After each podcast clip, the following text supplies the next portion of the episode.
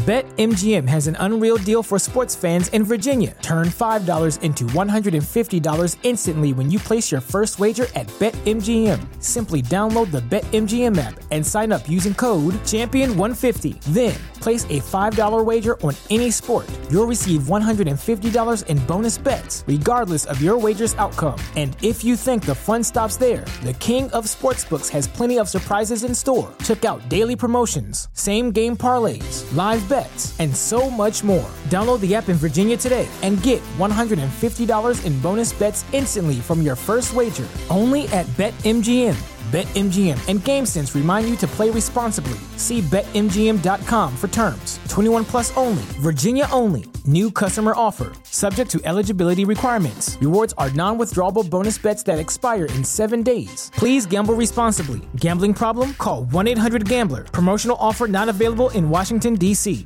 The legends are true. Overwhelming power! Sauce of destiny. Yes! The most legendary sauce has arrived as McDonald's transforms into the anime world of WcDonald's. The greatest flavors unite in all new savory chili McDonald's sauce to make your 10-piece Wick Nuggets, fries, and Sprite ultra powerful. Unlock manga comics with every meal and sit down for a new anime short every week only at WcDonald's. Ba-da-ba-ba-ba, go! At participating McDonald's for a limited time while supplies last. Hey everybody, Double G here from Fight Game Media, hoping that you've been able to check out our WCW 96 series, which was Patreon only, but is now we're we're just loading those episodes up on this feed. Uh, next week, starting Monday, all of the podcasts come out on this feed. There's no more Patreon. Uh, last episode to go up on the Patreon will be Sunday night's Power Bombshells audio. But other than that, uh, everything's coming here. So hopefully you all are ready to hear the shows, starting with the rap, the boom, dynamite show, um, in the clinch, and of course, what has been holding down this feed for a little while now, which is Scott Edwards' five star Joshi show as well as all the bonus content, which will be weekend content on this feed, unless we do something a little more newsworthy, uh, like broken news. If, it, if it's a news story that we feel that we need to get out, you may get two shows in your feed um, in one day. But we'll try and keep the bonus content to the weekends. And uh, John LaRocca and I went and saw the Iron Claw which will allow us to kickstart our popcorn and pile drivers wrestling movie review podcast that that is still the leader in the clubhouse for the title. Thanks and shout out to brad for coming up with that one. And we're going to start that in january. So we're i'm still i still would like to do more stuff with the listeners and, and maybe get a round table after john and i finish our show our episode and get some thoughts from our listenership because I know we have a lot of movie heads in the Discord who are, you know, who sort of study movies like like we study wrestling. Um, all right, so over, like I said, the, this starting next week, you'll get all of the current shows that are on the Patreon back in the free feed. No more Patreon. And uh, I still have six, counting this one, six more episodes, I, I believe, of WCW 96 to catch us up. So I'll be sprinkling the, these in uh, the the free feed this weekend and next weekend just to get everyone caught up. And hopefully, uh, you get a chance to listen to the episodes. So, uh, and John and I are going to finish that series out with Starcade, which is coming at the end of this month. Alrighty, so here is our episode on WCW Slamboree 96.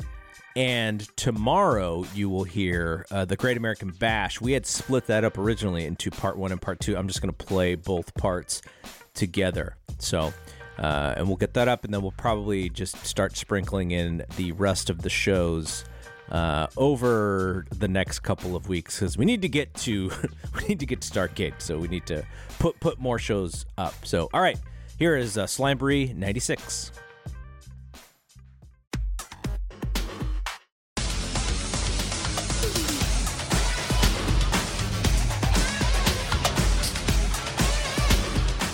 John LaRocca, I'm so excited to talk about this episode of WCW 96.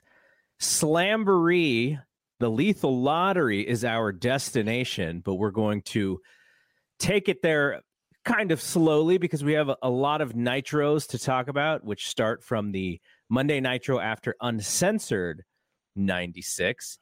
And I think the reason why I really enjoyed this time frame of uh, Nitro is because they really dialed up the wrestling on this show with some of the guys that they brought in, and they still had their top acts except for one, and we'll we'll get to that in a second.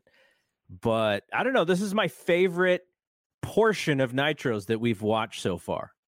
Yeah, I thought they were pretty pretty solid. Like you said, wrestling wise, pretty solid. I think a lot had to do maybe because of Hulk Hogan's absence for these last few yes months. Um, and I even don't know what he's even doing right now. I'm guessing filming some kind of movie, which you'll probably talk about, or maybe something else. I don't know. I see your, your little little a, crinkle, little smile well, there. I see. There's but... a there's a couple of things in the Observer that I don't even think come to fruition. Like mm. there's supposedly a movie that he and Piper were going to do together that I don't think ever came out, or I don't even know if it ever got filmed. No, I don't think he did a movie with Piper. I think I think I would watch that one for sure. Yeah, yeah, that would have been. Uh, we would have yeah. known about that one. Uh, so actually, let's start with Hogan because his absence is very much uh, you're aware of it, and so he's not completely gone. So the first Nitro post uncensored. Um, actually, he's not on that show. He's on the uh, wrestling. He he's not wrestling on that show. He's wrestling on the April 15th show against the Arn Anderson and the Taskmaster. Actually, no, I'm sorry. April 1st, Hogan and the Booty Man versus Arn and the Taskmaster. Your favorite. So that yeah, the, this act, this version of Beefcake, because I really I used to love Hogan and Beefcake together in WWF. This version of Hogan and Beefcake is really bad. it's not WWF 1989. No, no way. it's not. Uh, and then Nitro takes a week off and they come back, and supposedly there's going to be a rematch. But instead, Hogan changes at the last minute, Beefcake out of the match, and it's him against Arn and Taskmaster in a handicap match. So this is kind of um I'd be very interested in I'm going to do some reading post these shows and see if I can find the actual answer. But I'm wondering because I don't remember which match it was, uh, either one of the matches. They do this post uh, post interview with with Mean Gene, and the fans are booing so loudly that it, that they pull down the audience volume, and it's very noticeable. Yeah, and you can sort of tell Hogan's bothered, and I think it was Mongo mentions when he wore all black. And mm-hmm. I don't mm-hmm. think he meant the reference that it was really w- would have been, which is he's mad because he keeps getting booed. But he was just saying, like, oh, he's ready for war or whatever. He's got to be ready for war again. And I'm just like, yeah, this dude's probably mad because these these crowds just over and over, like they boo him and they cheer Flair and they cheer Savage, but he's clearly getting boos. And Yet this show doesn't even really exist if he's not on the card, if he's not part of the thing. So it's kind of this, you know, this interesting dynamic that Bischoff has. But yeah, so Hogan's gone. Like he's just not there. Like, but his absence is felt in a positive way for the shows. I'm not sure for the big picture for the box office, mm-hmm. though. In hindsight, I guess pulling him off around this time frame is great because when he does come back, it is very meaningful. Yeah, of course. Yeah. Um, I think the fans aren't booing Hogan the person. I think they're booing Hogan the character that they're just kind of tired of seeing. Plus, one thing about Hogan this era, which I didn't realize till going back and watching these a few years ago, now going back and watching these again, is that man, if I was a fan at that time, if I was an older fan at the time, seeing Hogan now so skinny, yeah, you know, like he doesn't look cool. You know, like even when he had like he always had the bald head. That who cares about that? But he was massive, right? I don't know. To me, he just looks kind of like he's like whittled down and part. And and of course, he's doing the shtick that we've seen for you know since nineteen uh, was it uh, eighty one or whatever it was he was doing Yeah. in eighty two. Yeah. And so here's the, here's a quote from the from the Wrestling Observer. Uh, by the way, if you are listening to this on audio, we have the full thing on the Patreon on video, and there's graphics and such. So if you're a video person, it, it might be it might strike your fancy, but if you're not, audio is fine. We're, we're not we're not uh, hiding anything from from the audio folks. So Dave writes that it appears Hogan won't be around until August as he's taking time off to do a movie. There's a lot of sentiment that Hogan brought the company to a new level that they couldn't have reached without him, but that it's better for all concerned if Hogan only appeared on a few guest shots a year rather than dominating every Nitro and pay per view. Tentative plan is for Hogan to return on the August pay per view against either Scott Hall or Kevin Nash in their new role. Although that will change 50 times between now and then. Yeah. In fact, if Monday ratings drop, and they probably will, even though there's no head to head due to earlier time combined with it being light outside at 7 p.m., that's the one that always gets gets me is the the ratings somehow change because of daylight savings time.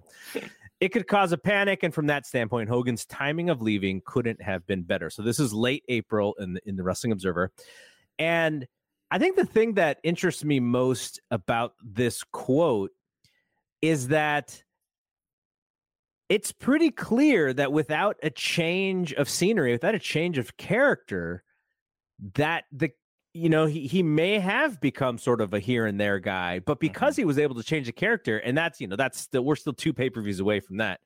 Like he's got like this new life as a as a wrestler. He's it's like a, a brand new guy, and it's pretty brilliant when he finally does it. But as of now, as of April May, WCW the show's just better with him off of it, with him not dominating that main event slot.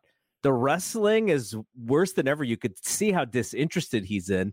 he's always put the figure four on awful, but he Oh. put he put the worst one ever, I think, on I mean, in, in, one of the matches. yeah. it was like Hogan, like you were trying to make it so you couldn't not like it just was weird, right?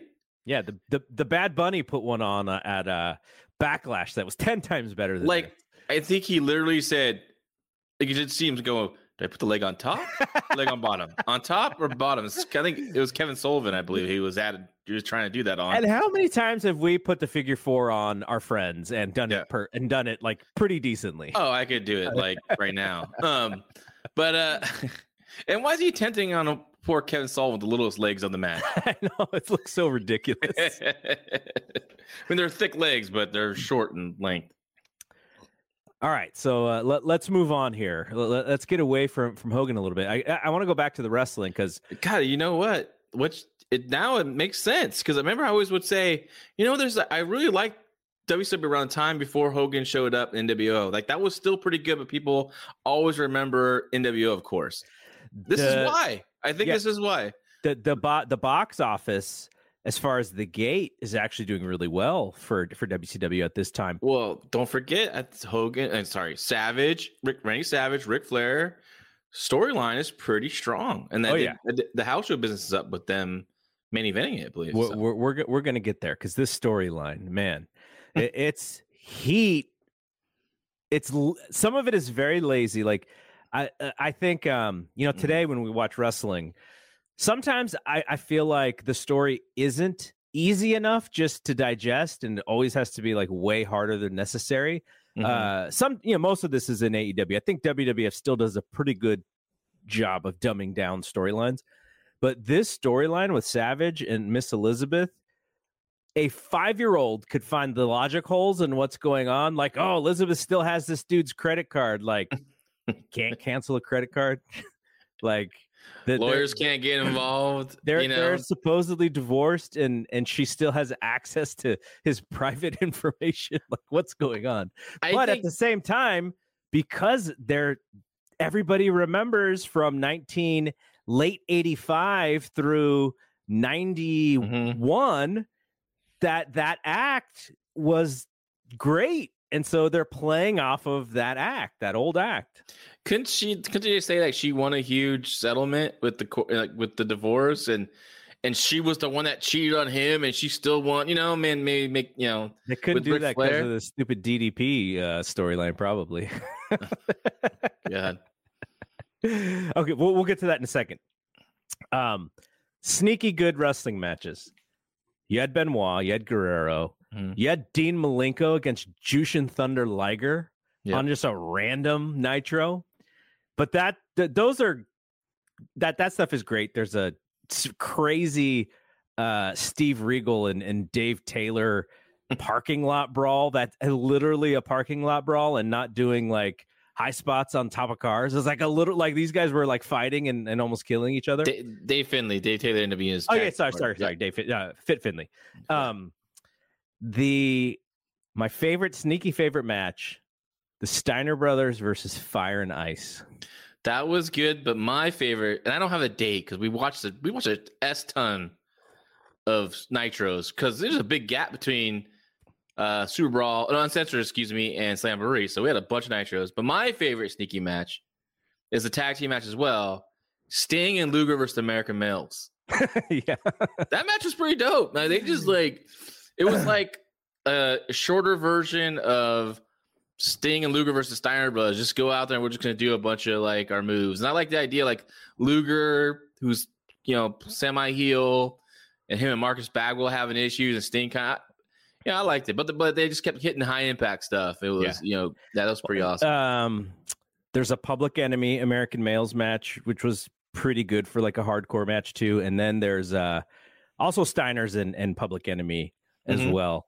That was pretty fun. And you know, Public Enemy's over with that crowd. They do the one spot where uh the guys gotta lay on this table forever and they do like a combined splash uh, something on them i forget what they call it there's a name for it but the fans love the love that stuff but it's because it's the only match that that stuff happens in yeah, you know there's only one really hardcore match every week and you know it's going to be the public enemy one but I I used to hate when they would bring out the table with them and had like WCW on it. I just like even then I was like, it needs to be more organic, and just all of a sudden it's just they just have it out I there. mean, Why they're- does the referee they're, get tel- rid of it? they're telegraphing the bloodthirst for the fans Yeah. like, they still do it today like It's a pretty wild bump for Johnny Grunge because Johnny Grunge is on the apron looking in the ring. Does the the opponent is on the table and Rocco Rock hits the ropes, say the ropes, comes back, does a flip dive onto Johnny Grunge, who then they both squish uh the opponent. Like they were doing on the house shows. Poor Johnny Grunge has to take that little back bump, like what on the on like a, almost like a daily basis, dude. Yeah. That's pretty pretty rough. Yeah. Uh, so yeah, so really, really fun, really fun matches. Um, and so th- there's also like this weird matchups like uh, Flair and, and and Rotunda, which is you know interesting because they're both heels at the same Yeah, time and they're both cheating, and so like you don't you don't really see stuff you didn't really see stuff like that back in the day. That was more like a you know maybe like a dark match or something you would get.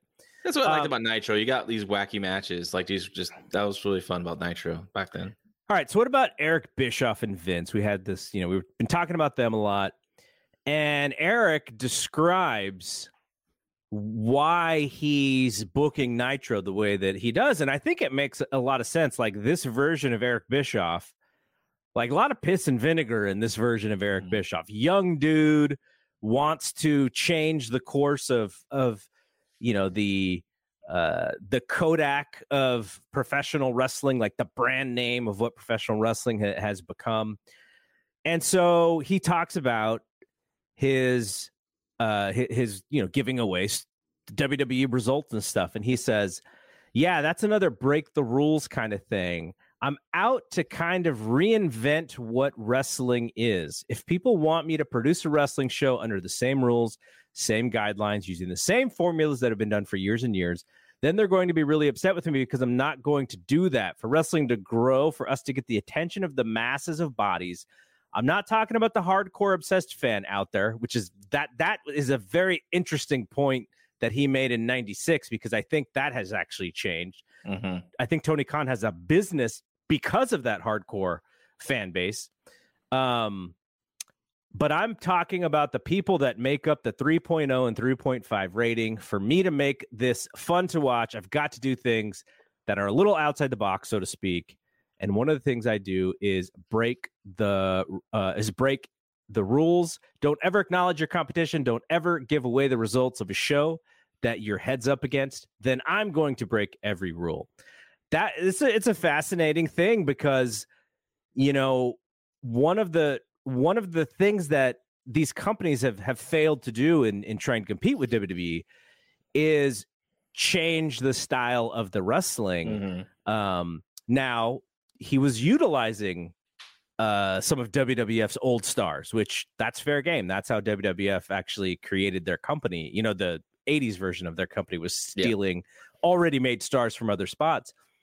But the blink and you miss it kind of show, um, the the heat, the major heat that they were doing, the you know, acknowledging WWE at that time that's that you know that was some pretty cool stuff and i can uh, like you know when we're thinking about this one you know because we're still in our uh, you're, you're still a teenager around this time but i'm i'm in my uh i'm barely 20 Mhm. so we're still young dudes but that kind of stuff not that it necessarily is like oh it's so cool that eric is is is doing this it's just edgy enough to where we're like oh, okay that's interesting and if you have a friend who was like yeah wwf was kind of cool when i was a kid but I don't Mhm. watch it anymore because I grew out of it.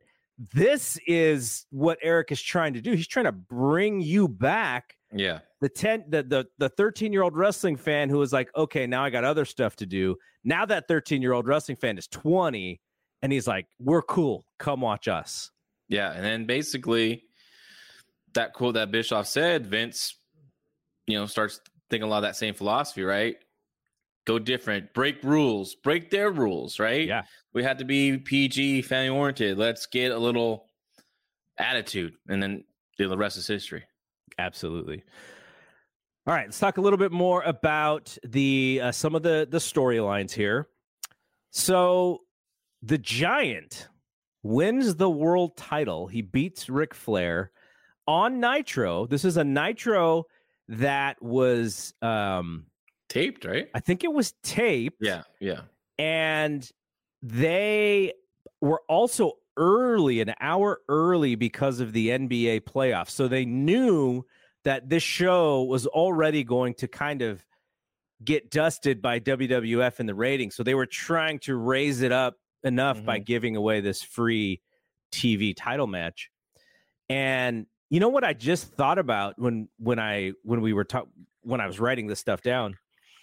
WCW would make a joke about Mick Foley winning the title in a taped match, mm-hmm. right? In, in a taped Raw, like that was like, oh, you know, they don't even they, they don't even do it live, and that was actually brilliant marketing from WWF because then they put the news all over their website, so their website gets all kinds of traffic. Yeah. And then you tell everybody that if you're going to watch this show, you're going to see something special. So uh, I thought, you know, that was kind of an interesting dynamic where WCW actually does this first, though, you know, the, the, they didn't have the access to the internet like you would even two years later, where you could actually use the internet to broadcast that information. Yeah, I, I remember. Um, I remember you seeing this result before. I'm trying to remember if I did or not. I think I did online, but I thought the match was good. I thought Flair did a great job with the Giant and made sense. I love the finish where Flair had the Giant the figure four. The Giant kind of just rises up, grabs him by the throat, gets out of it, choke slams him, wins the title. I like the Giant as WCW champ. I think he actually looks pretty cool with that belt on and everything. He's kind of So- slim here, huh? Yeah, oh yeah, he was uh, a pretty good athlete. You know, he took that one wild bump, that one. Like, he, I think he was trying to like a, a version of Stinger Splash. Ends up like going all the way over the top rope, but he was fine. I mean, shoot, and he, he would throw a drop kick.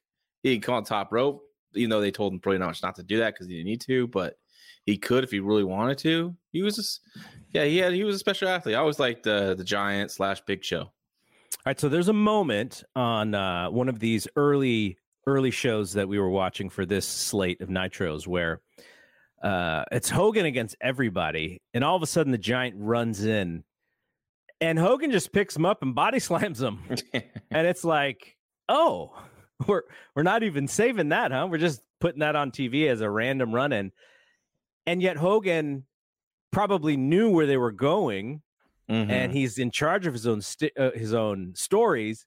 So in the back of his mind, he's like, if the Giants going to be champion, I'm going to slam him before he is the champion, so people know that you know when I come back, I'm the rightful guy. I thought that was kind of interesting.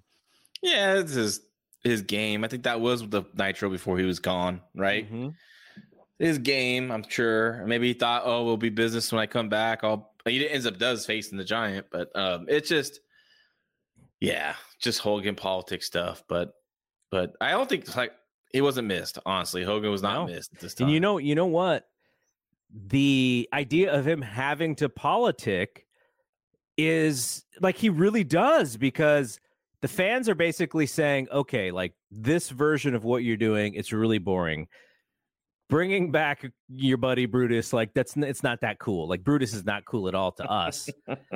and so he probably feels like, oh man, like all of my greatest hits, they they're not working right now. So what is his next move? Okay, I'm going to go away for a little bit and I'm going to just wait for the opportunity to come back.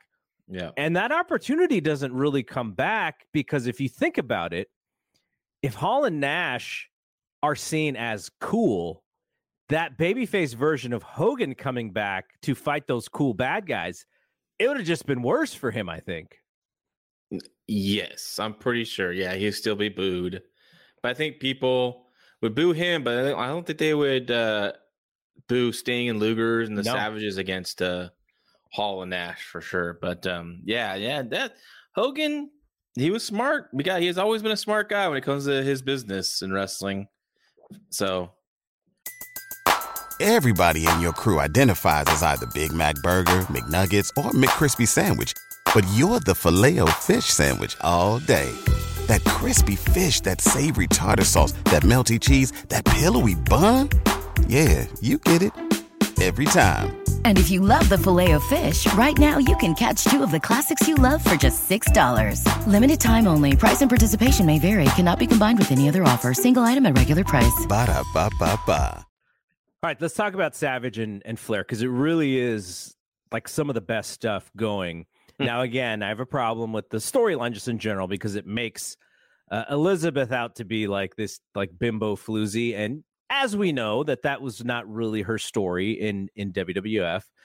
Uh, uh, we are to uh, we are to think that you know maybe Ric and Woman, you know, they kind of got to her and was like, nope, the, you know, it's all about the money and it's all about you know being cool and c- hanging out with the nature boy and stuff. So that's you know they kind of brainwash her. I think that's the idea, but you know she's she is her own human. So I wonder she doesn't look like she's really into it. Like she just she she she doesn't seem like she's super comfortable with the character, but she's out there and she's smiling. She doesn't have to do much. Ric is Mhm. carrying this thing the whole way. Even even woman, you know, woman will get a few spots there, and she woman's does do experience. Yeah, she- woman's experience being a heel. She Yes. kind of like and kind of coaches her through. You can tell. right. But I think Ric knows that okay, you know, this she's not great at this, so I'm going to carry all of this stuff. Mm. Like there's a I think it's the go home show for uh Slamboree. Uh Elizabeth looks so uncomfortable where Ric does this thing where he starts kissing her from her hand all the way up her arms and all the way on the and Liz just looks so uncomfortable. But Ric, like if if you are buying this storyline, Ric is just doing it to shove it up Randy's ass. And if you're a Yeah. savage guy, you're like, oh, I can't wait to see Randy kick Flair's butt. So what happens is his Savage is out of his mind because Ric keeps one upping him and embarrassing him. And so he goes crazy and he he faces a Hugh Morrus. And I think he gets disqualified because he Yeah. won't won't stop kicking Hugh's ass. And these random baby faces come out and they somehow like get handcuffs on Savage. well, first though he body slams the referee and drops the elbow on that. Drops the elbow on the Yeah. referee. Yeah, yeah, and then he gets handcuffed. Yeah, yeah. So Savage is out of control, basically taking Brian Pillman's loose cannon character and just taking yes. doing it doing it himself. Uh, we- Savage is we'll, we'll mention we'll mention Pillman because Yeah. there's some Pillman stuff too. But yeah, Savage is fantastic, and it's so crazy when you see him in this run, this '95 and '96 run specific, specifically. he still has so much in the tank, and Vince is like, "Nah, we got to move on." It's Like, almost like he wants to prove, like he's proven it, right? He's like, "Oh, you wanted to Mhm. sit me down? I'm too old. Well, I'm going to show you." And he's But, like, fantastic. It's weird. It's just it's it's. I guess Jim Cornette said himself, like it's a Vince thing about older guys, right? But it's funny because okay, I can see like Hogan. Your time is kind of past, right? Ninety three, they're like, okay, it's not working out. See you later. But Savage can still hang with these guys, and he was very unselfish as a performer, especially when putting people over and stuff. You know, Well, what was the match that turned out to be the main event of WrestleMania 9, but a lot of the diehard fans wanted was uh Savage and Bret as Yeah. the main event because Yeah. we watched that Royal Rumble and we're like, "Oh, Savage and Bret will be really cool." And then Savage tries to cover Yokozuna in, in, in a Royal Rumble match. I, he took a hell of a bump over the top rope though, but yeah, it was uh it was awkward. So this feud is doing gangbusters for their house show business, but there I, am seeing some some stuff uh, in the in Dave's notes where he's like, "Oh yeah, uh, Ric missed this house show that was kind of booked around him because uh, his son. Uh, uh, I, actually, this is." I- I don't David? remember if this is. I think this is David. David's actually doing some amateur wrestling, so Ric Hmm. is involved with with David. I think because this thought- is this is too young for Reid, unless Reid is like a little kid wrestling. No, no, Reid because Reid didn't start wrestling in like 2000, no, 1999, right? Is that when he's doing all stuff? But um, I thought maybe Beth Flair was just a little upset because a woman in uh, Yeah. Miss Elizabeth. but Savage is also missing house shows too. Like Dave wrote, like yeah, nice. Savage just randomly missed this house show, just decided not to go. So there's still that stuff going, but that house show business is improving for them. Mhm. So uh, Brian Pillman, let's get back to Pillman. Uh, he's actually gotten Bischoff to fire him, to let him out of his contract, and his main goal here is to re-sign with WCW, but with WWF wanting him as well for real and raising the stakes of of his possible contract.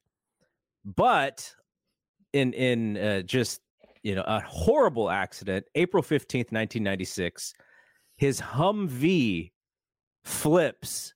He's not wearing his seatbelt, so he flies forty feet away from the Humvee. But they said if he was wearing his seatbelt, he would have been crushed because the Humvee itself is flattened. Mm. Now, I, I still am amazed at how this happened. What what would this dude have hit?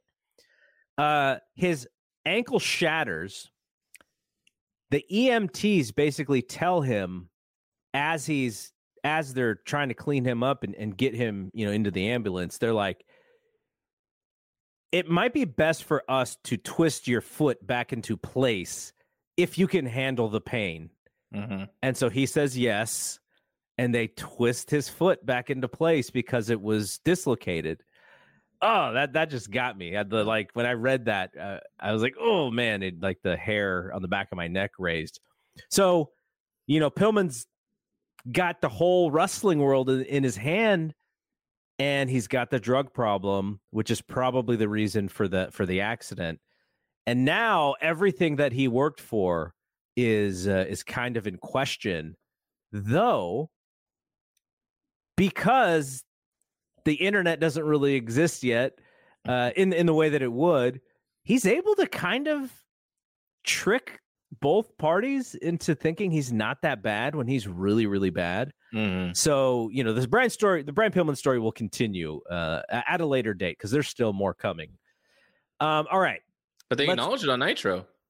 yeah, Eric Eric Bischoff, Bischoff was like, you know, get well, yeah. get well Brian Pillman, who was in a bad car accident. Okay, so there's also this as Savage is, or as Flair's dealing with Savage, Flair's still dealing with the giant. Flair is just intermixed in in all the top stuff. He's also got the hots for one Deborah McMichael. and this is actually kind of brilliant, I think, in that they're they have this pay-per-view that they're doing this lethal lottery, knowing that okay, this is this gimmick is is kind of questionable. You know, we, we have this pay-per-view, we need to do this pay-per-view, but let's also build up the Great American Bash kind of at the same time, which is the next pay per view. Yeah. And so uh, Mongo is sitting at the desk, and Bischoff is kind of being a dick to him because Mongo's kind of getting a little heated. At first, Mongo's like, ah, you know, my lady knows how to handle herself. You know, she knows the difference between, you know, me and, and trash. And so he's he's pretty confident. But then it keeps happening. Flair keeps finding Deborah. And he even like gives her uh, some champagne or, or a drink or something. She pours it out. But Mongo starts to get heated, and Bischoff is like, settle down come on and i'm like bischoff what are you doing like he's trying to be the baby face here what like why are you why are you killing his his This- whole thing Eric Bischoff comes off when it comes to Derek McMichael and, he, and ladies like like a like the virgin friend of the group. Ooh, like he gets, you know what I mean? That's what he sounds like to me. Like when Flair was approaching Deborah, he was like, "Oh man," you know, like like God, Bischoff's a dork, you know. But I like Deborah. She had the, the the champagne, and she starts teasing, giving it to someone in the audience because she's sitting there like in some really poor, really bad seats, by the way. Like you know, she's front row, but she's Yeah. like down the aisle. yeah like, down the aisle and then uh, this this this she pours it out. And this one kid next to her, man, pops big. Yeah, he was like totally stoked about it. And I was like, all right, man, they got him. They got him. the best fan by the way and we'll, we'll get to this uh, at the end of the, of the show is at the pay-per-view the slamboree pay-per-view when public enemies music plays there's one fan who's like dancing his ass off like just like he's like you know he's he's the stereotypical wrestling fan who like doesn't go outside you know he's like that kind of guy.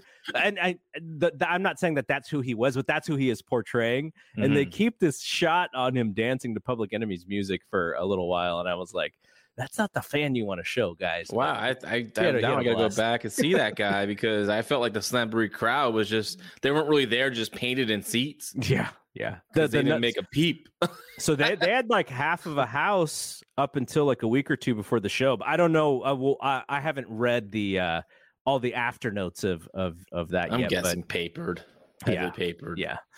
Um, so yeah, so we so soon we're gonna get McMichael and a, a tag team partner against Flair. I think most people know it's gonna be Kevin Greene yeah. uh, against Flair and Arn.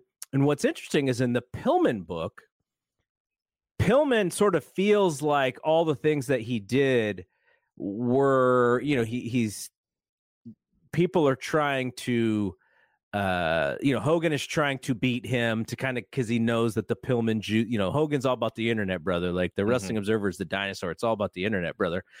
And um and also like you know like savage and and he sees these other guys coming in so he's kind of like you know what what are we going to do here? I don't want to lose this steam. And bischoff's like oh no we got this great idea for you.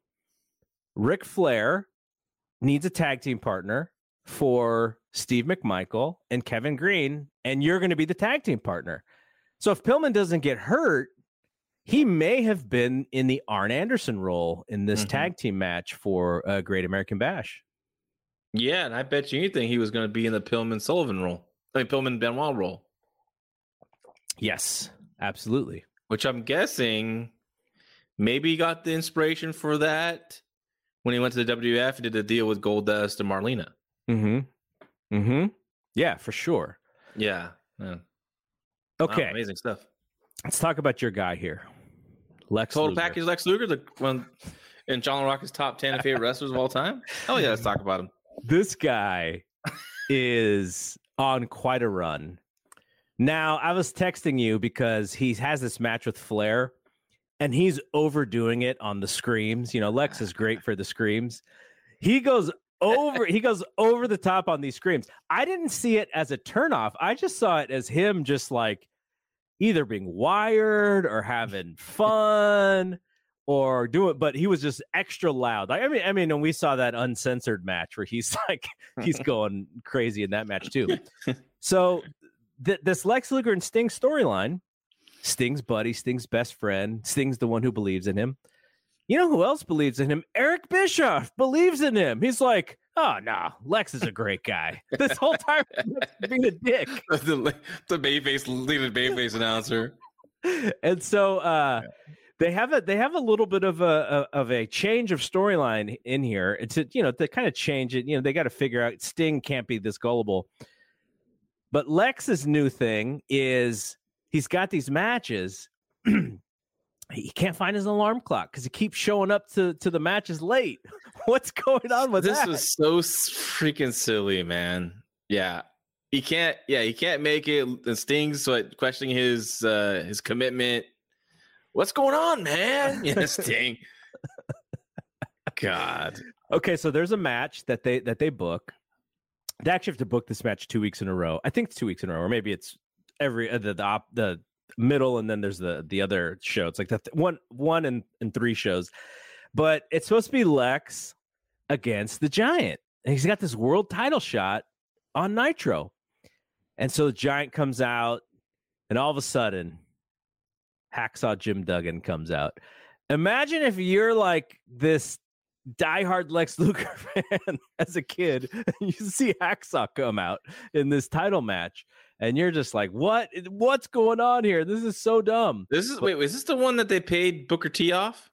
Jimmy Hart pays Booker T off?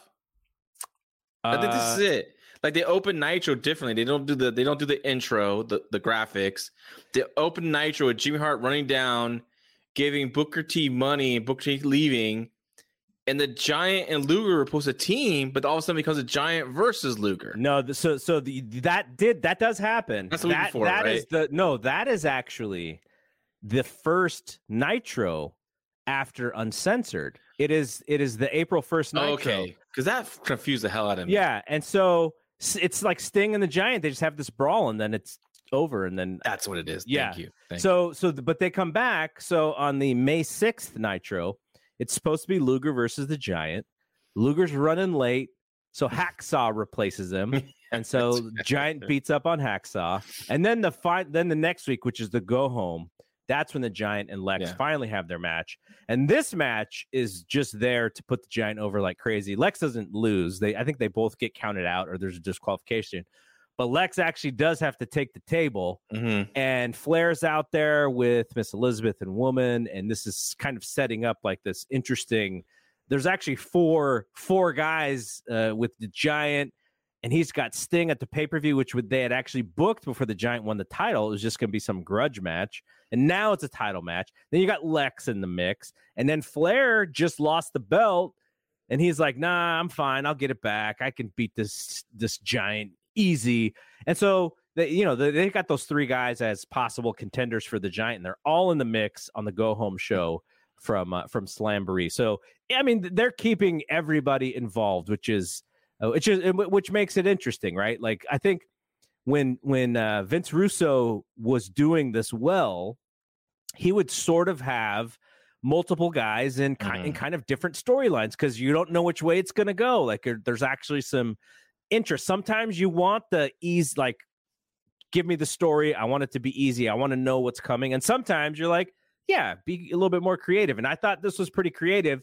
Uh, I, I, I do think that a, you know, when you're running this pay per view, the world title match of the Giant and Sting, probably a little bit of a hard draw, but I guess that's why you have the lethal lottery and then you have Savage and Flair together in the tag match. So uh, we'll talk about the draw in a second here.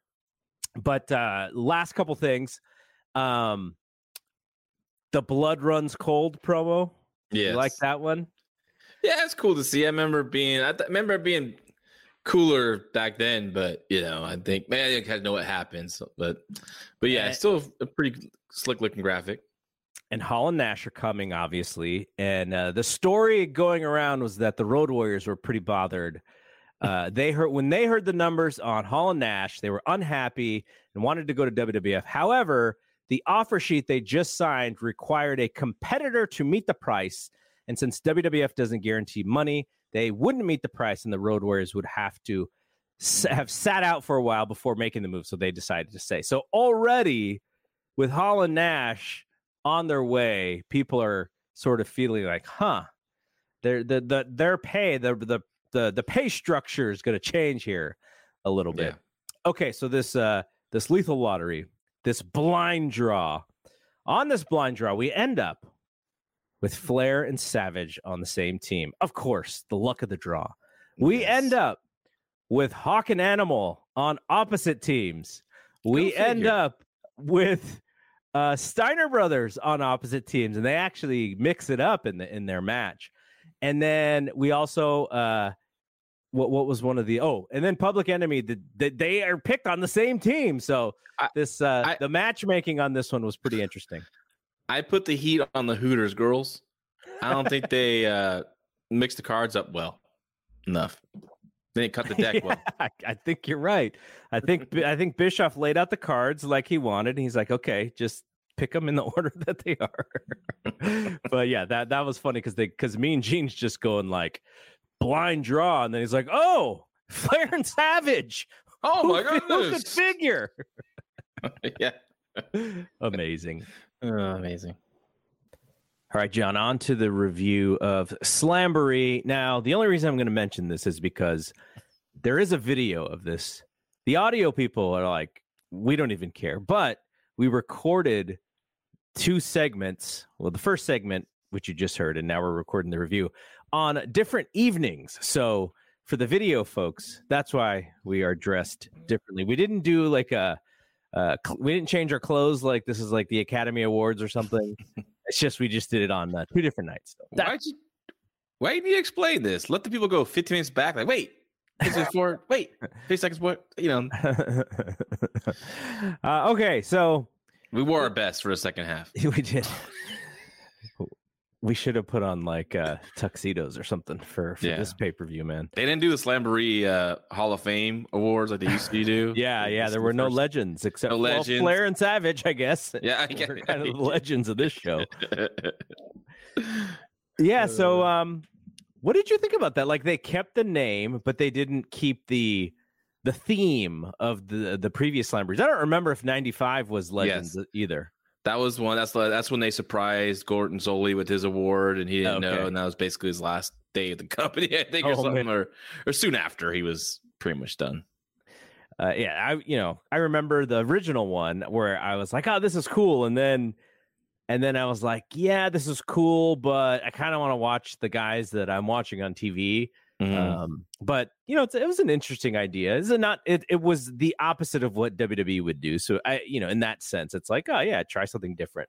In classic WWE fashion, they had like a Legends match. I think it was a couple Legends matches on the first pay per view, and I think one was like Wahoo McDaniel versus Dick Murdoch, and it was in black and white. like these guys were color TV, like you know they weren't in black and white. At least uh, maybe Wahoo, maybe maybe a little bit, but Jesus, come on, people, what are you doing? All right, let's get to the show. Dark match: American males against the Shark and Max, formerly Max Muscle. They did a three, a less than three minute match. Uh, Max knocked down John Tenta by accident, and uh, uh, Scotty Riggs pinned him. And then the Shark turned on Max, and then he went after Jimmy Hart. And then Giant came down so he could choke slam poor John Tenta, in, just was- in, in the dark. Yeah, Or I, was guess a- the main event show, right? It was on the main event. Was it on main event? I was a big fan. I was a big fan of Max Muscle.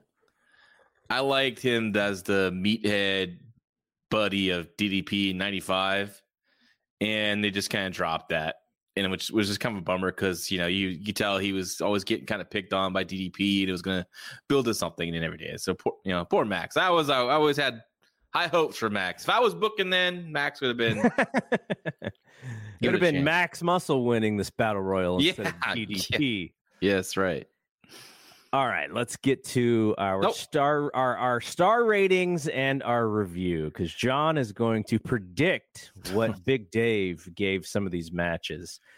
And you know, we had a we had a uh, a humdinger of a pay-per-view for star ratings at the last one with the uncensored show. So we're back with some more uh, low star ratings here from from Dave. Okay, so as we explained, these matchups were actually uh they, they couldn't have been you know just drawn just by random like they specifically put these teams together so that the fans would actually have some interest in some of these matches. So in match number one you got road warrior animal versus booker t I'm, I'm sorry and booker t versus hawk and lex luger. So the star power in this match pretty pretty tremendous to open the show. It only goes uh six uh seven minutes.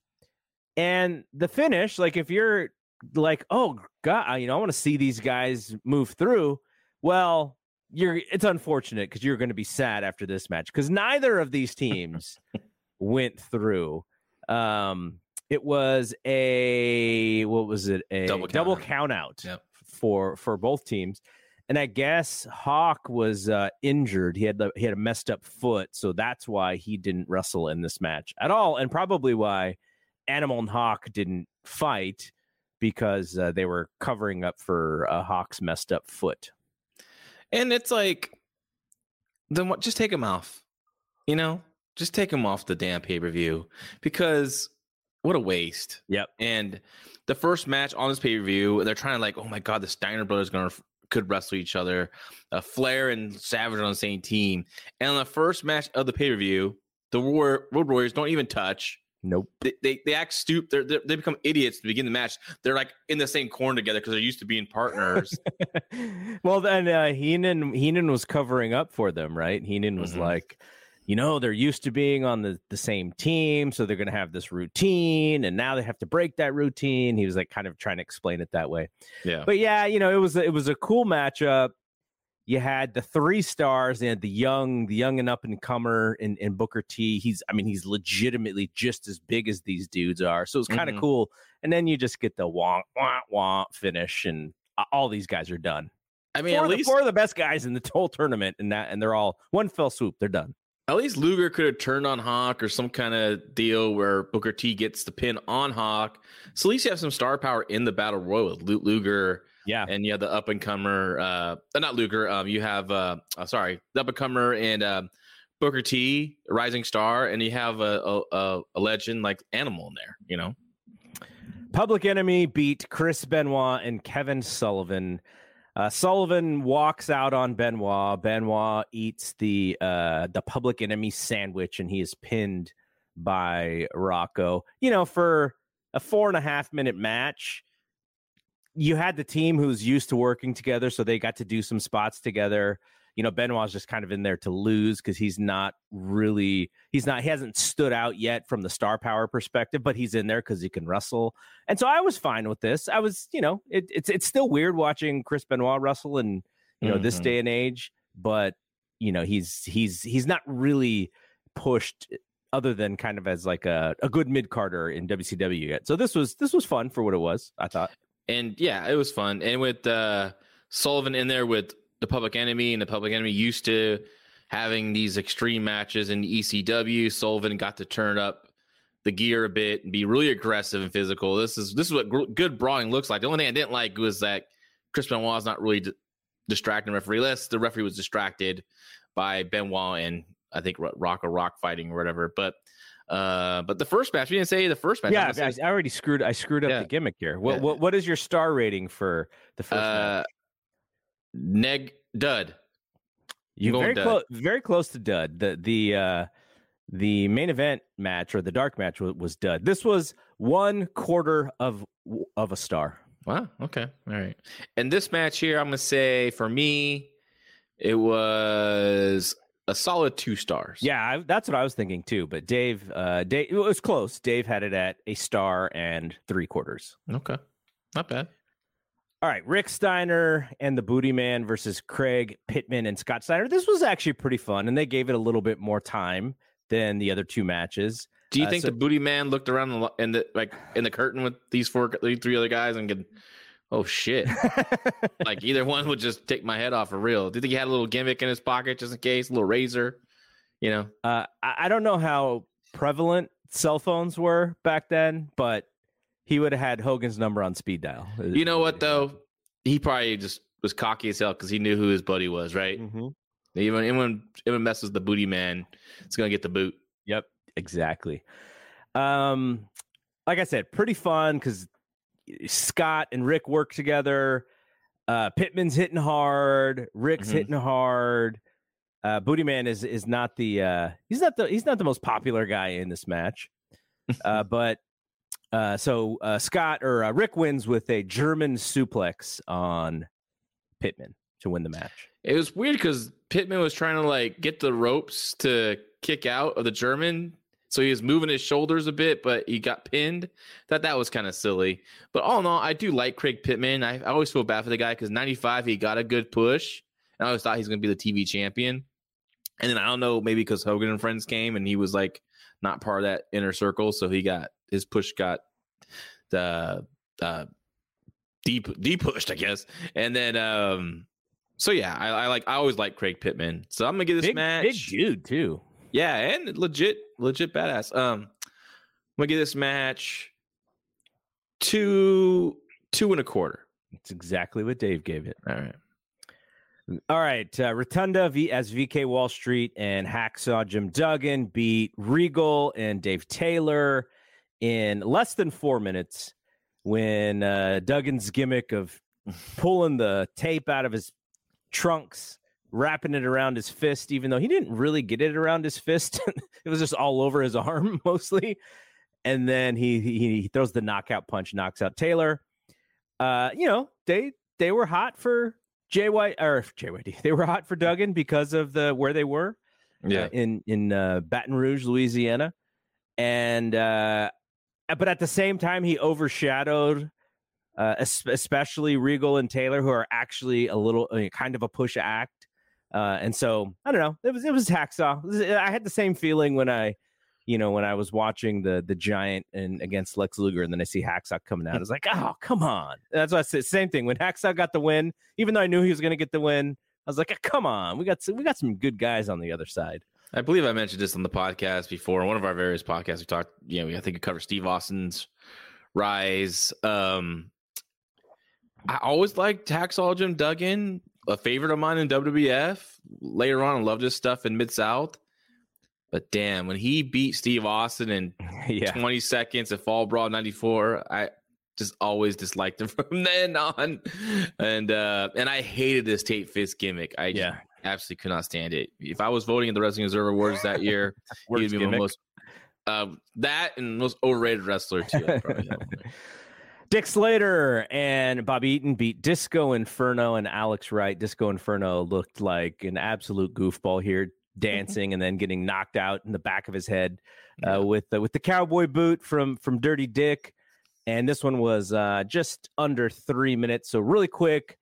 I don't think that the fans at this point were like, you know, give us some guys here. Like, you Mhm. know, the the dis, the Disco Inferno at this point is not really over with this crowd, and you know, Slater's kind of in and out. and Beautiful Bobby's doing a, different gimmick than than uh, than his Midnight Express gimmick. So This was kind of the match where they were like, okay, like we just need to get this one over with. Yeah, the match before though, I'm gonna say star. Dud. Duh, Uh, good. Um, I was giving stars to other guys. Again, um, in this match here, yeah, it was what it was. Dick Slater was definitely a shell of himself at this time. Probably the back injury is starting to really, really hurt on. He's probably wearing a back brace, I think, with that whole outfit, the shirt and the pants. I mean, Hardliners was five years before this, Yeah. so that's kind of a long time. Uh, preview of the Dancing Fools, though, future Dancing Fools in WCW, which was like a a random put together mid card act that people enjoyed. That of course they did nothing with because they got over a little bit uh, with Disco Inferno and Alex Wright. But I'm gonna say this match that was a dud. Negative star, Negative quarter star. negative quarter star. I thought Bobby Eaton was work doing his best to kind of keep things going in here. Y- He he is Getting older. He's getting older. Yeah, it's yeah. you know if if uh, I remember watching him in '91 against Luger, and I thought he was still really on his game at that point. But again, Mhm. we're five years later, Yeah. so he's a little bit older there. Uh, Diamond Dallas Page, who gets into this tournament, we don't even really know how. I guess it was uh, Bobby Walker. He took Bobby Walker's place because like Lex Luger had beat him up on on one of the Saturday shows or one of the Mm. weekend shows. So he's back. He was only off of one pay per view cycle. Or he, I, actually, not even. He didn't even miss the paper. He just missed the TVs, at least the Nitros. Mm-hmm. Uh, and the Barbarian against Meng and Hugh Morrus. The Barbarian and Meng stuff was pretty fun. Oh yeah, they went at it, started just fighting each other because they're they're just badass men, and they don't, you know, they're just fighting to get a shot at the title or whatever it was, the gold ring. So yeah, like I like a Hugh Morrus, I always liked as well. Yeah, and so they did the double pin gimmick where um so the barbarian has Hugh Morrus pinned after a boot to the face, and Meng has DDP pinned, Mm-hmm. but uh, DDP had his foot under the ropes. And so the referee counted both pins, or it looked like he counted both pins, but he only really counted the one. And uh, and so DDP and the Barbarian move on. Yeah, DDP hit like two diamond cutters at the time that people haven't got with it mm-hmm. yet. So, you know, a lot was of a diamond cutter night. Yeah, a lot of the, a lot of the this these matches, these crowd just sat in their hands. You Oh, know, yeah. for Oh, yeah. this match here, star and three quarter. Star and a half. All right, all right. All right, this match was really bad, though I still like this tag team. Scott Norton and Ice Train. Big Bubba is back. He was not on his A game in this match. They were not really on the same page with what was going on, so he's taking like these weird bumps. um, and Stevie Ray is on his side. Um, so uh, Bubba got a double shoulder block and was pinned, and it was very Yeah. quick, three and a half minutes, Dud. minus a quarter of a star. Okay, yeah, yeah. I wouldn't tell Scott Norton that though. Yeah. I was going with the hey, I would. I would have told them that. Hey, you guys were the good part of the match. Yeah. um, Big Bubba, where was he? Like they did, he was unannounced unless they had announced him on some of the weekend stuff on Raw. I, don't- I don't remember him on Nitro. Them talking about him on Nitro. It must have been on the weekend drawing or something like that. But Big Bubba, uh, now he they he's got rid of the suit and tie. And now he's biker Big Bubba, which Yeah. which was a pretty cool look. I thought. Yeah, different facial hair as well. Mm-hmm. All right, in the match that everybody was waiting for here, Ric Flair and Randy Savage against Eddie Guerrero and Arn Anderson.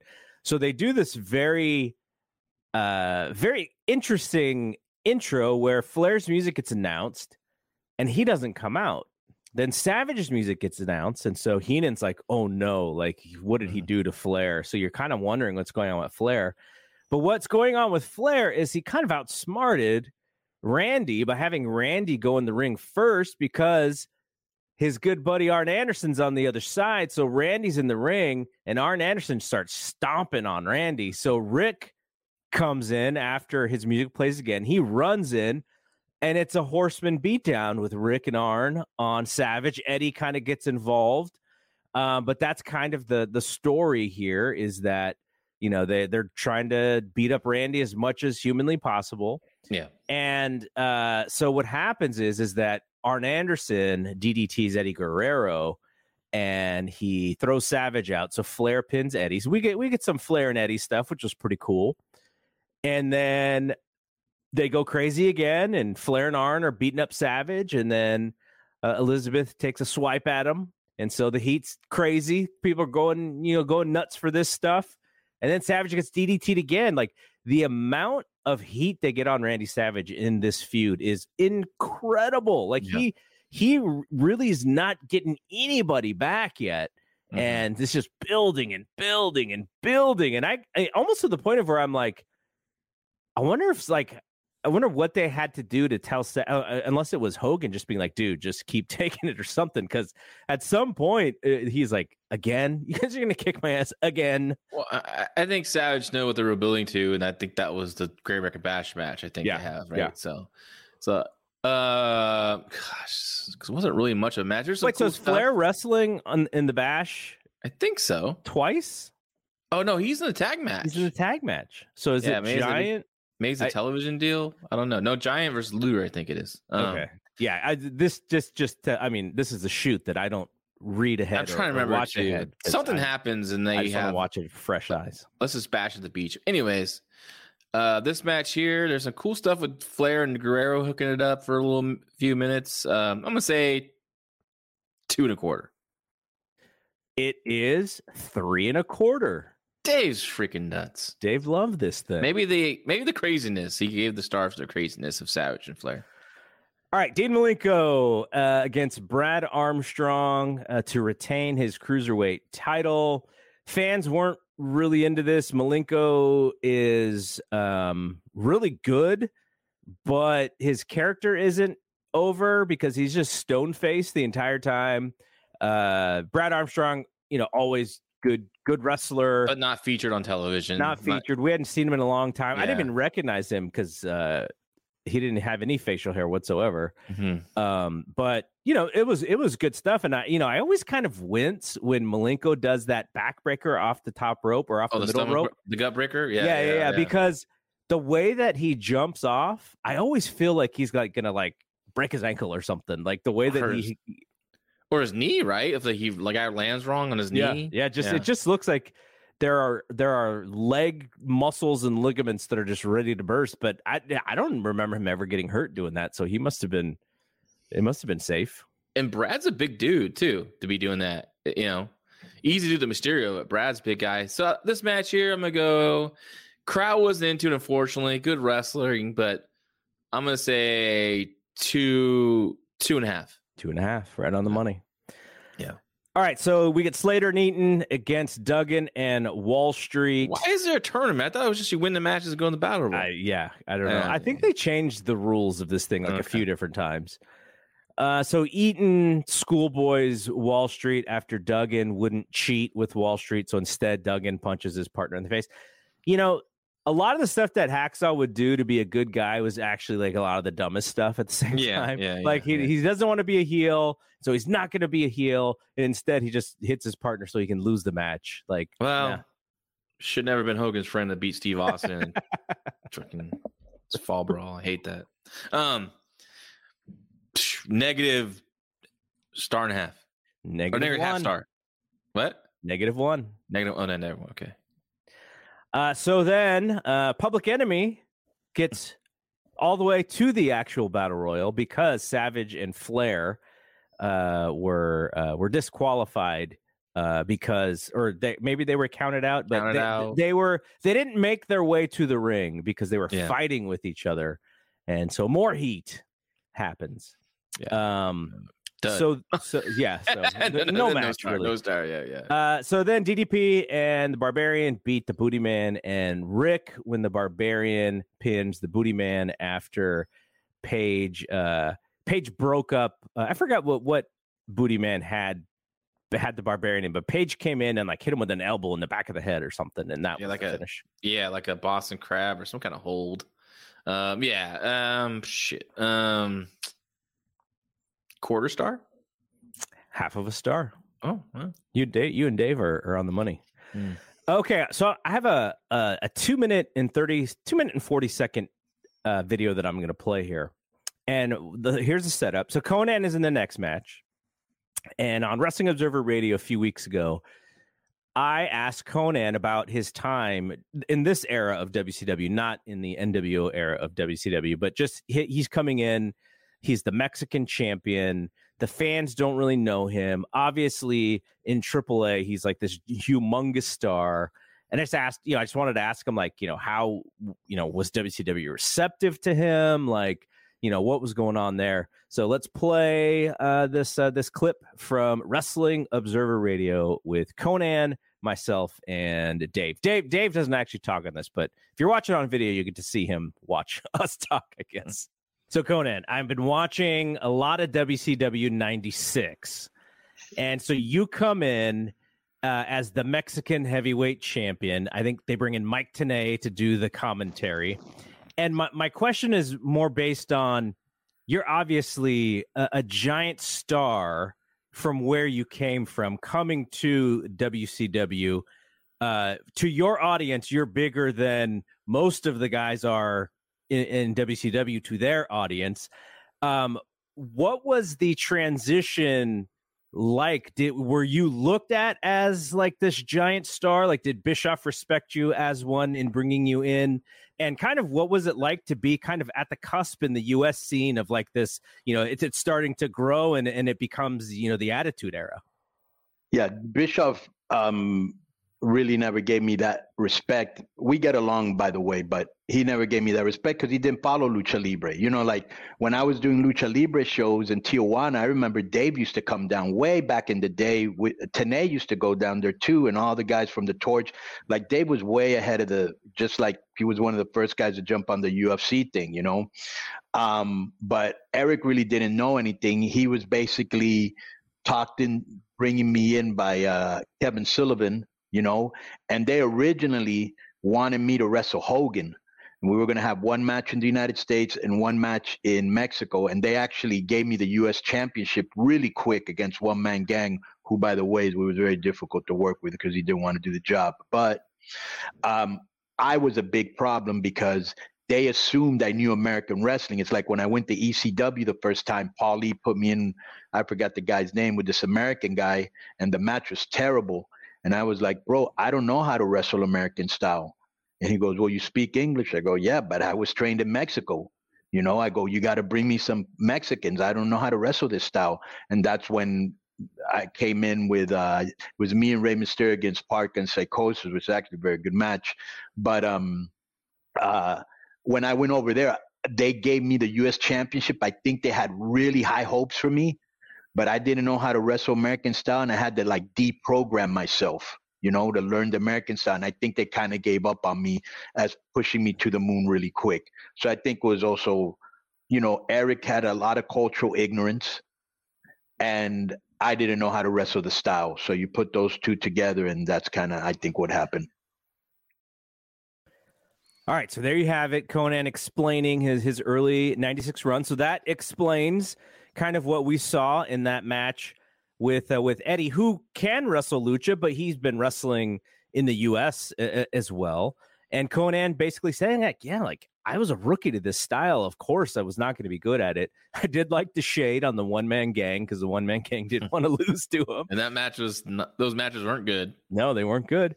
Yeah. So, in the surprise of all surprises, Jushin Thunder Liger and Konnan. I literally did not even know that this was going to be the match. I knew Konnan was on the show. I didn't remember this match. And here's the craziest thing because Konnan's the Mexican heavyweight champion. Jushin Liger is the same size as this guy. Like yeah. they're like literally the same size in the ring. And historically, Jushin Thunder Liger, eh, you know, he's a junior heavyweight. So uh interesting match. Uh they were able to do a lot of stuff that the American wrestlers weren't doing on this show. The the you know yeah. it, it, needed uh, uh, some high spots here and there, uh, but yeah, you know two different styles and never get sick of a Ju- Jushin Jushin Liger match. What did you think about this one? What was the time of this match? The time was nine minutes and thirty seconds. All right. See, a lot better, a lot better time than they gave him and Eddie Guerrero. So when they get that was too much time for Konnan. This was about a good amount of time. A lot of mostly just action and spots, moves. So knowing Dave, it was love for Konnan at the time. I'm gonna Lucha Libre. I'm gonna say he gave this match three and a half. Exactly right on the yeah. money. Um, but yeah, th- this is a weird booking because we just saw Liger lose to Dean Malenko on Nitro. Yep. So very strange, but cool to see Liger, Liger, cool to see Liger in the black, which he was at the time wrestling as a heel as part of the Junior Horsemen, which you know who was in that? Say that again. You know who's in the four, Junior Four Horsemen? The, no. It was Chris Benoit, Wild Pegasus, El Samurai, and Black Tiger Eddie Guerrero. Hmm. So I didn't know that that was their name. Yeah, they're like kind of Junior Horsemen or something like that. Yeah, it's weird. They were okay, Four Horsemen signal and all that stuff. So a Konnan wins with the Splash Mountain, which um did they call it the power drop or something? It's the Splash Mountain, but Mike Tenay called it Splash Mountain, but he's also called it something else too. Okay. Yeah. All right. So uh, then we get to the interview with Flair and Arn and Steve McMichael. So they're setting up this Kevin Greene match. Pretty pretty cool segment, but you know, Mongo and and Kevin Greene, they're not exactly sure where to stand. They're kind of in the way of the camera. I kind of uh, like that. Uh, yeah, no, no, no. It, it was totally fine, but you know, I was like, I just kept peeking my head over the TV, going, "Okay, where's Flair? Where's Arn? Are they watching? The, like, what? What are they? Are they seeing these guys?" Yeah. Uh, but Kevin Greene was, you know, he he's still playing football at that time, so he's a star. And Ric's like, up. Ric's like, yeah, anybody. So in the back of my mind, I'm like, oh, if he said anybody, I'm I'm picking Hogan, just knowing the game. But McMichael's like, oh no, Kevin Greene. and Ric's like, no, no, no. I, I said, you know, he, he had to be he he couldn't be active football player. He had to be retired, and so uh, I thought that was uh, that was kind of cool. And then there was a, a shot, a little shot from Ric. He's like, "Who are you going to bring in? Lawrence Taylor, who had just Yeah, main good. evented WrestleMania 11 the year before." Yeah, they could at least I don't know establish Kevin Greene there. in this pay per view. He's wearing the, the Carolina Panthers uh, Yeah, polo shirt. Yeah, but I liked how it wasn't shot perfect. Like nowadays, everything is like everyone has their mark. You can Yeah. tell, and I like the the the spontaneous of this. So yeah, it was cool. I liked it. Uh, and he had sh- taken off the long hair because when he was playing, uh, he would have played with the 49ers the year before, Hmm. I believe. And I think he played 95 with the Niners. He still had the long hair. So he goes to Carolina. and Now he's got the short hair. He looked so cool with that long hair, though. Yeah, he did. He did definitely. I think he grew it back, and I can't believe he's gone too. He's the guy that's gone. It's Yeah. crazy. Yeah. Uh, so DDP wins a very lifeless battle royal, a very starless God, that's Battle a Royal. um those you know i like barbarian i've always liked the barbarian Same. he's just a cool dude because he just looks like he's he can kick anybody's ass and same with meng but meng you know meng didn't make it uh, and it comes down to ddp hitting cutters or hitting diamond cutters on everybody. He pins uh ice train with uh uh, his sh- ice train shoulder was actually on the barbarian i think but they tried to make sure that it was on it was on the ground. And then he has this little you know i don't know it was like a two minute match with the barbarian which was actually pretty Mhm. good. You know they actually got the fans interested in you know maybe the last 30 seconds of it but when ddp hits that last diamond cutter they were like oh he's gonna win Yeah. like that was the reaction What? I wonder if it's because the Lords of London thing, but because Animal could Animal get away of wrestling a battle royal instead of uh, a tag team match? i don't know Because it would have been better if he would have made it to the in there and it was just it was Animal, someone that people know versus But, you he's not gonna take that pin no, no, no. He doesn't have to take a pin because it's over the top too as well, right? Hmm. He could do something where he take a bump over the top rope. Doesn't have to go like flying over. He can just take the brother of all brother bumps like you know Dr. Luther did in AEW. something like that. Um, but uh, but yeah, Bar-, Bar- Barbarian was cool. I always like Barbarian, but I just felt like, come on, at least give DP someone start you know on a little higher on the ranking charts. yeah. That- yeah, cool. and then in our Oh. main event oh yeah what, what's your star rating No, uh, star and a half. exactly Okay. All right, the Giant against Sting. This was really fun. Sting basically said, "Okay, the Giant's not as good as Big Van Vader, but I'm going to do my Big Van Vader match with the Giant." You know, Sting's never say die. He keeps coming back, coming back, coming back. All this great like big man stuff from the Giant. Sting sells. Then he fires up again, comes at him. So the crowd is never on its uh, on its hands. It's oh, there's always something going on with Sting to get the crowd excited, and then you have this side piece of Lex Luger and Jimmy Hart handcuffed together. I didn't remember that being the stipulation. I don't even Me know if they yeah. mentioned it uh, on the show. Uh, so the whole thing is, you know, Jimmy's trying to help the Giant, and Lex has a relationship with Jimmy, but his buddy is Sting, so he's trying to, you know, trying to keep things even. So much so that the Giants about to give Sting a choke slam.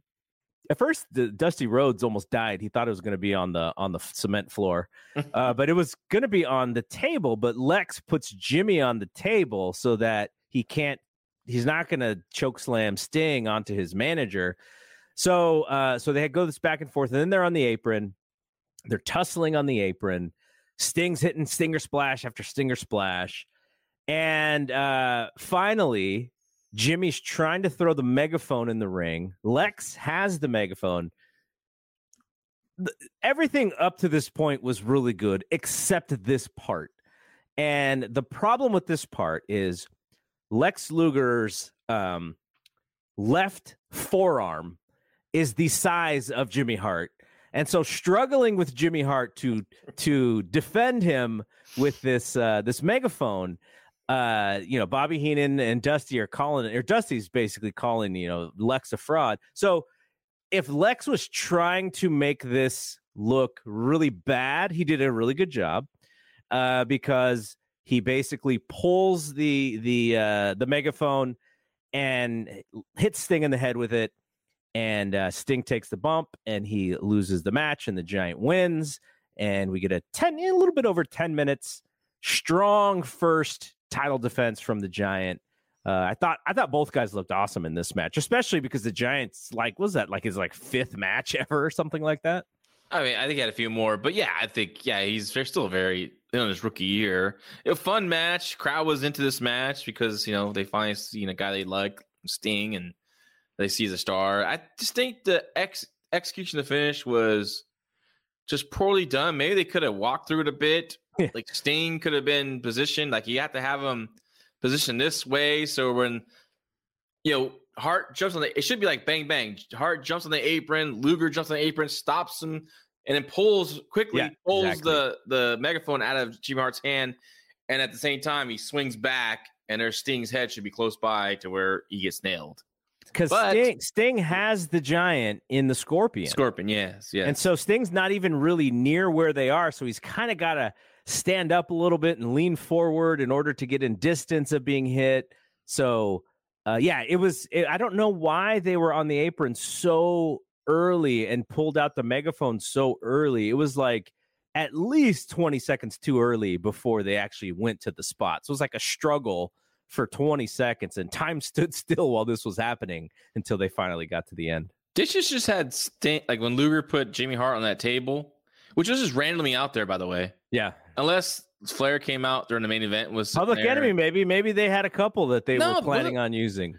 I saw one of the security. I think Doug Dillinger was sleeping over there or something like that. Like, but it'd been kind of cool if like the Giants still just choke slam Sting on both Luger and Jimmy Hart, and they're both out. They're both and out. then it can kind of that could have led, you know, Sting could have been hurting, going to the gets a little momentum and you know fires up and has a little, little extra.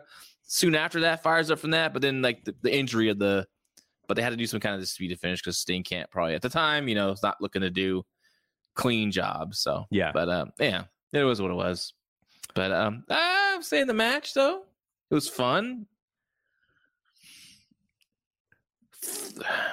Three stars. Three and a quarter. Oh, okay. Yeah, Yeah, you and Dave were right on the money with this show. Yeah, it's pretty.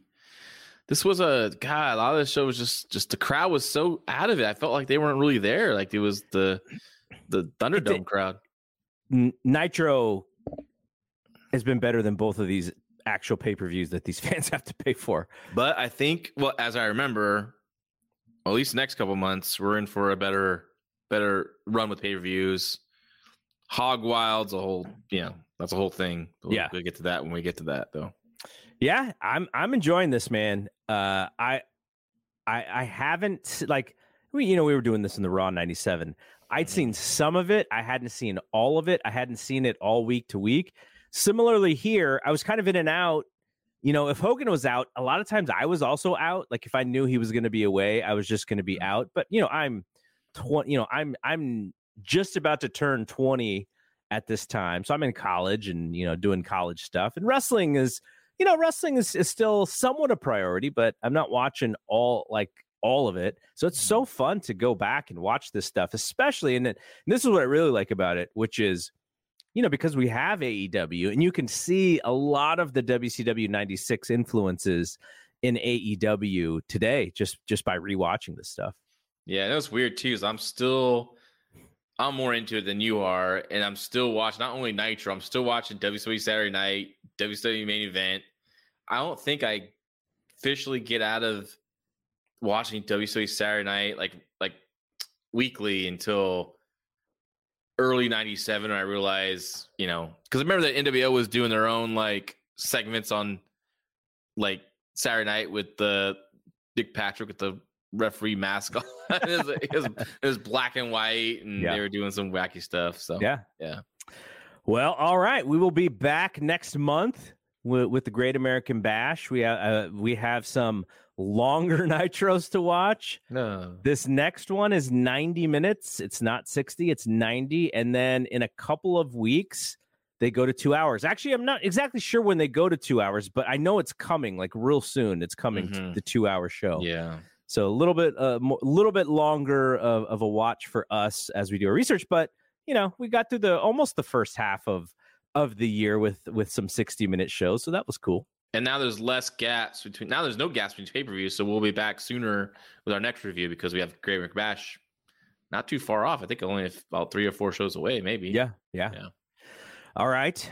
Uh, so that is it from here. Uh, we hope that you are enjoying follow, re rewatching uh, WCW 96 with us. So for John LaRocca, I am Double G. We will see you when we see you. Peace out.